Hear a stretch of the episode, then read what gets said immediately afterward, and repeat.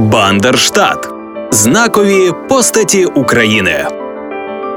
Коли говоримо про Миколу Леонтовича, одразу згадуємо Щедрик. Ця різдвяна українська пісня відома у світі як «Carol of the Bells» – колядка дзвіночків, популярна далеко за межами України. Її вважають найкращою хоровою обробкою Миколи Леонтовича. Композитор створив її 1914 року у Тульчині на Вінничині. А уперше твір прозвучав через два роки в стінах Київського університету імені Святого Володимира. Співав Щедрика студентський хор під керівництвом Олександра Кошиця, та так проникливо, що це стало справжнім потрясінням для київської громади. Пізніше Кошиць зі своїм хором повезе цю чарівну мелодію у світ, але саме із того тріумфального виконання і почалася недовга прижиттєва слава Леонтовича як одного з найталановитіших українських композиторів. Період його творчого поступу був, на жаль, недовгим. 1921 року композитора, якого радянська влада підозрювала у таємній національній діяльності, розстріляв більшовицький агент. Мотив убивства і подробиці трагедії залишалися за сімома замками аж до проголошення Україною незалежності.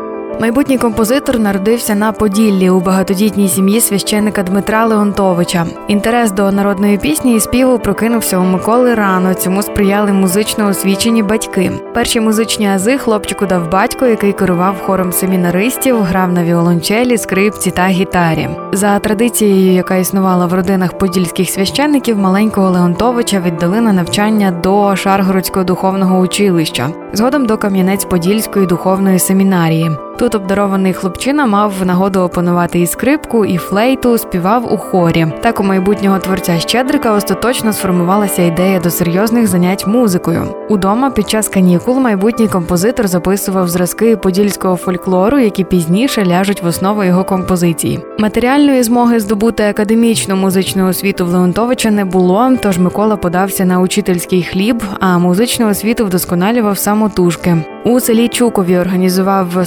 самодіяльний симфонічний оркестр, який виконував українські мелодії та п'єси вітчизняних композиторів. 1901 року видав перший збірник пісень Поділля. 1903-го вийшов другий збірник із посвятою Миколі Лисенко. Відчуваючи потребу підвищувати свій музично-професійний рівень, він у 1903-1904 роках наїжджає до Санкт-Петербурга, де прослуховує лекції у Петербурзькій придворній капелі. Врешті, 22 квітня 1904-го отримує свідоцтво на звання регента церковних хорів. Після проголошення Української Народної Республіки Миколу Леонтовича запрошують до Києва викладати хорове диригування в новоствореному музично-драматичному інституті імені Лисенка та у Народній консерваторії. Він опікується першим державним українським оркестром, національною хоровою капелою, читає лекції по школах та гімназіях, укладає педагогічні посібники. Композитор пильно стежить за процесом визнання автокефалії Української православної церкви.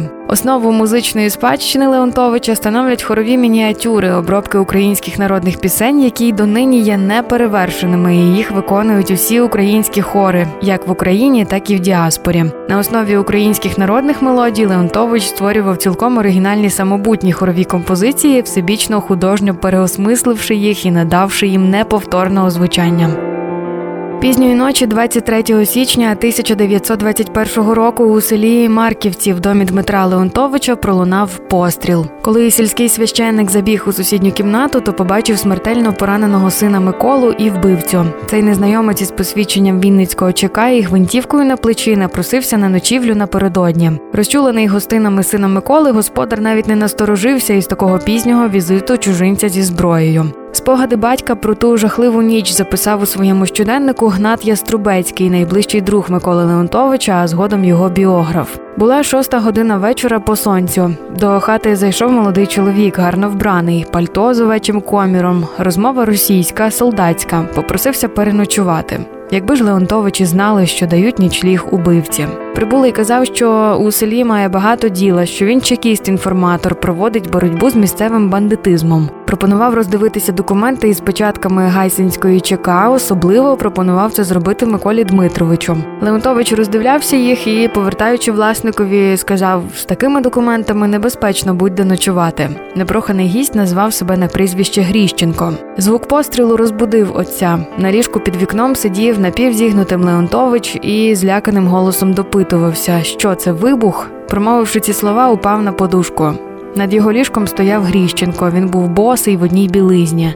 У руках тримав зброю, лаявся брудними словами, вимагав грошей. На очах у всіх витрушував усе з гаманця Миколи Дмитровича, забрав п'ять тисяч карбованців різною валютою, усе поперекидав в будинку, шукав речі і з речами вийшов. У цей час Леонтович лежав нерухомо з розплющеними очима. На ліжку і на підлозі була калюжа крові. На крик пана отця прибігли інші люди, наклали пов'язку на рану потерпілого. Леонтович ще встиг сказати: Тату, я помираю. Коли приїхав лікар, Леонтович був уже мертвий. Кому заважав український композитор? За спогадами сучасників, людина доброзичлива і лагідна. Без сумніву, куля чекістського насланця свідомо цілила у серце визнаного носія духовності нації. У вузькому колі людей мистецтва передавалася версія смерті композитора, навіть називалося ім'я убивці, але компетентні органи називали ті відомості наклепом на радянську владу або в кращому випадку легендою. На цю тему було накладено табу, і лише після проголошення незалежності вдалося розшукати слід трагічних подій січня 21-го року. Була ще одна усна легенда. Справу вбивства Леонтовича неспроста затягували, оскільки нібито ще у 60-ті роки відважний чекіст Гріщенко розповідав молоді, як він утверджував радянську владу на Поділлі. Можемо лише уявити, якою відомою у світі зараз була б українська культура, якби у ті часи була свобода думки, коли митці могли більше творити та показувати свої мистецькі надбання світові, гастролювати, співпрацювати і навіть просто жити. Микола Леонтович прожив коротке, але яскраве життя. На його долю випало бути свідком трагічних подій Першої світової війни та соціалістичної революції. Він бурхливо влився у національно-визвольний рух, встановлення Української Народної Республіки та Української автокефальної православної церкви. І все-таки Леонтович встиг залишити нам понад 150 обробок народних пісень, близько 50 церковних творів, оригінальні твори на слова сучасників і незавершену оперу на Русалчин Великдень.